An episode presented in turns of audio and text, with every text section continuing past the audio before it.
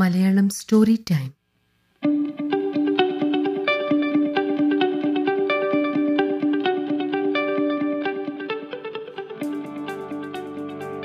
നമസ്കാരം. Malayalam story time പോഡ്കാസ്റ്റിലേക്ക് ഏവർക്കും സ്വാഗതം.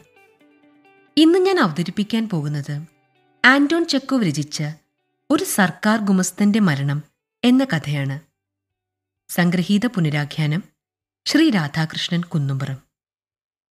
ഒരു സർക്കാർ ഗുമസ്തന്റെ മരണം. മനോഹരമായ ഒരു സായാഹ്നം. ഒരു സാധാരണ സർക്കാർ ഗുമസ്തനായ ദ്വിമിത്രി ചെറിയാക്കോവ് ഒരു നാടകം കാണുകയായിരുന്നു. പെട്ടെന്നാണത് സംഭവിച്ചത്. അയാളുടെ മുഖം വക്രിച്ചു വന്നു. കണ്ണുകൾ നിറയുന്ന പോലെ. ശ്വാസം വിലങ്ങുന്നതുപോലെ തോന്നി. ഒരന്താളിപ്പിനിടയിൽ അയാൾ അറിയാതെ തുമ്മിപ്പോയി. സ്വാഭാവികമായ ഒരു സംഭവം മാത്രം. പക്ഷേ അയാൾ കൈലേസുകൊണ്ട് മുഖം തുടച്ചു. പെട്ടെന്നാണ് അയാൾ അത് കണ്ടത്. മുന്നിലിരിക്കുന്ന മാന്യനായ ഒരു പ്രായമുള്ള മനുഷ്യൻ എന്തോ പറഞ്ഞുകൊണ്ട് മുഖം തുടയ്ക്കുന്നു. അയാൾക്ക് ആളിനെ മനസ്സിലായി. ഉന്നത ഉദ്യോഗസ്ഥനായ ഒരു ജനറലായിരുന്നു അത്. അയാൾക്ക് മനസ്സിലായി. അബദ്ധം പറ്റിയിരിക്കുന്നു. അയാൾ പുറപുറത്തു. അത് തന്നെയാണോ? അതോ മറ്റു വല്ലതും?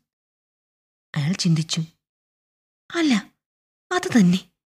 ഞാൻ തുമ്മിയപ്പോൾ ജനറലിന്റെ ശരീരത്തിൽ തീർച്ചു കാണും. അയാൾക്ക് സ്വസ്ഥത നശിച്ചു.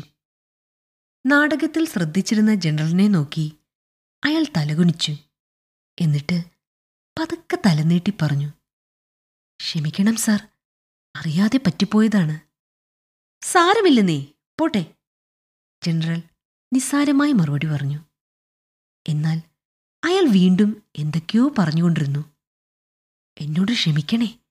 അറിയാതെ ഞാനങ്ങ് തുമ്മിപ്പോയതാണ്. അയാൾ ജനറലിനോട് ചെവിയിൽ പറഞ്ഞു. അസ്വസ്ഥതയോടെ ജനറൽ പറഞ്ഞു. താനൊന്ന് വെറുതെ ഇരിക്കൂ. ഈ നാടകം കാണട്ടെ. അത് കേട്ട് അയാൾ നിശബ്ദനായി.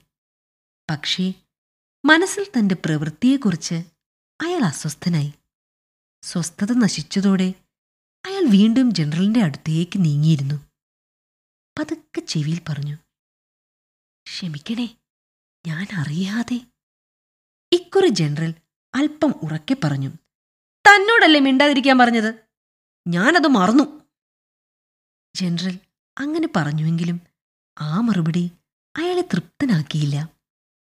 അയാളുടെ ഉള്ളിൽ താൻ അറിയാതെ തുമ്മിയതിനെക്കുറിച്ചുള്ള ചിന്ത നിറഞ്ഞു നിന്നു. അയാൾ വീട്ടിലെത്തി പതിവ് പോലെ തന്റെ പ്രവൃത്തികൾ തുടർന്നു. പക്ഷേ അപ്പോഴും താനൊന്ന് തുമ്മിയതും തുടർന്നുണ്ടായ അബദ്ധവും അയാളെ വിട്ടുപോയിരുന്നില്ല ഭാര്യയോട് അയാൾ തനിക്ക് സംഭവിച്ച തെറ്റ് വലിയൊരു വിഷമമായി അവതരിപ്പിച്ചെങ്കിലും അവരും അതിനെ വലിയൊരു കാര്യമായി പരിഗണിച്ചില്ല. തുടർന്നാണ് അയാൾ വീണ്ടും ജനറലിനെ പോയത് ജനറൽ വലിയ തിരക്കിലായിരുന്നു. പലരും പല പരാതികളുമായി ഓഫീസിന് മുന്നിലുണ്ട്. അതിനെല്ലാം പരിഹാരം കാണാനുള്ള തിരക്കിലാണ് ജനറൽ. അയാൾ കാത്തിരുന്നു. തിരക്കൊഴിഞ്ഞ ചെറിയ ഇടവേളയിൽ അയാൾ പതുക്കെ ജനറലിനെ സമീപിച്ചു. മനസ്സിലാകെ ആശങ്കയുമായി അയാൾ പറഞ്ഞു അങ്ങെന്നെ മറന്നിട്ടുണ്ടാകും. ഞാൻ ഇന്നലെ നാടകശാലയിൽ വെച്ച് അറിയാതെ ഒന്ന് തുമ്മിപ്പോയി. ജനറൽ മുഖമുയർത്തി. നാശം! എന്താ ഇത്? തന്നോട് ഞാൻ പറഞ്ഞതല്ലേ? എനിക്ക് വേറെ ജോലിയുണ്ട് പോകൂ. ജനറൽ വീണ്ടും തന്റെ ജോലികളിൽ ശ്രദ്ധിച്ചു. എന്തു ചെയ്യണമെന്നറിയാത്ത ഗുമസ്തനായ ആ പാവം വീട്ടിലേക്ക് മടങ്ങി. അപ്പോഴും അയാളുടെ മനസ്സിൽ ആവലാതികളായിരുന്നു. തന്റെ ഇന്നലത്തെ പ്രവൃത്തി വല്ലാതെ മോശമായി പോയി എന്നയാൾ ചിന്തിച്ചുകൊണ്ടിരുന്നു പിറ്റേ ദിവസം പുലർന്നിട്ടും അയാളുടെ ഉള്ളിലെ ആവലാതികൾ ഒഴിഞ്ഞില്ല. താൻ ചെയ്ത അനുചിതമായ പ്രവൃത്തി അയാളെ വേട്ടയാടി. അതിനാൽ പിറ്റേന്നും അയാൾ ജനറലിനു മുന്നിലെത്തി. തുടർന്ന് അയാൾ തന്റെ തെറ്റിനെക്കുറിച്ച് പറയാൻ തുടങ്ങി. അങ്ങ് കരുതും പോലെ ഞാനത് നിസ്സാരമായി കരുതിയിട്ടില്ല. അറിയാതെ സംഭവിച്ചതാണ്. അങ്ങനോട് ക്ഷമിക്കില്ലേ? അയാളുടെ വാക്കുകൾ കേട്ടതും ജനറലിന് സഹിക്കാനായില്ല. ദേഷ്യം കൊണ്ട് ജനറലിന്റെ കണ്ണുകൾ ചുവന്നു.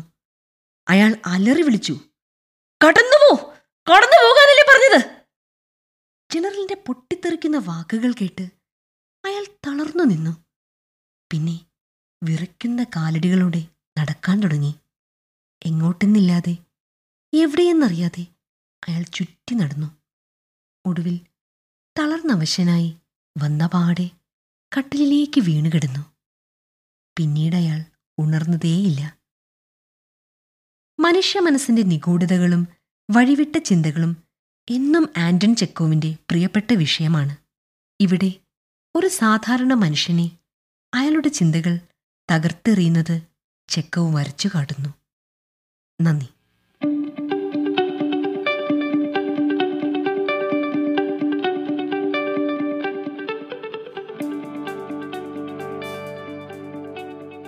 മുത്തശ്ശി കഥകളും നാട്ടു നന്മകളുമൊക്കെ നമ്മളിൽ നിന്നും വളരെ ദൂരെയാണ്. ലോകത്തിൽ എവിടെയൊക്കെയോ നമ്മൾ ജീവിക്കുന്നു.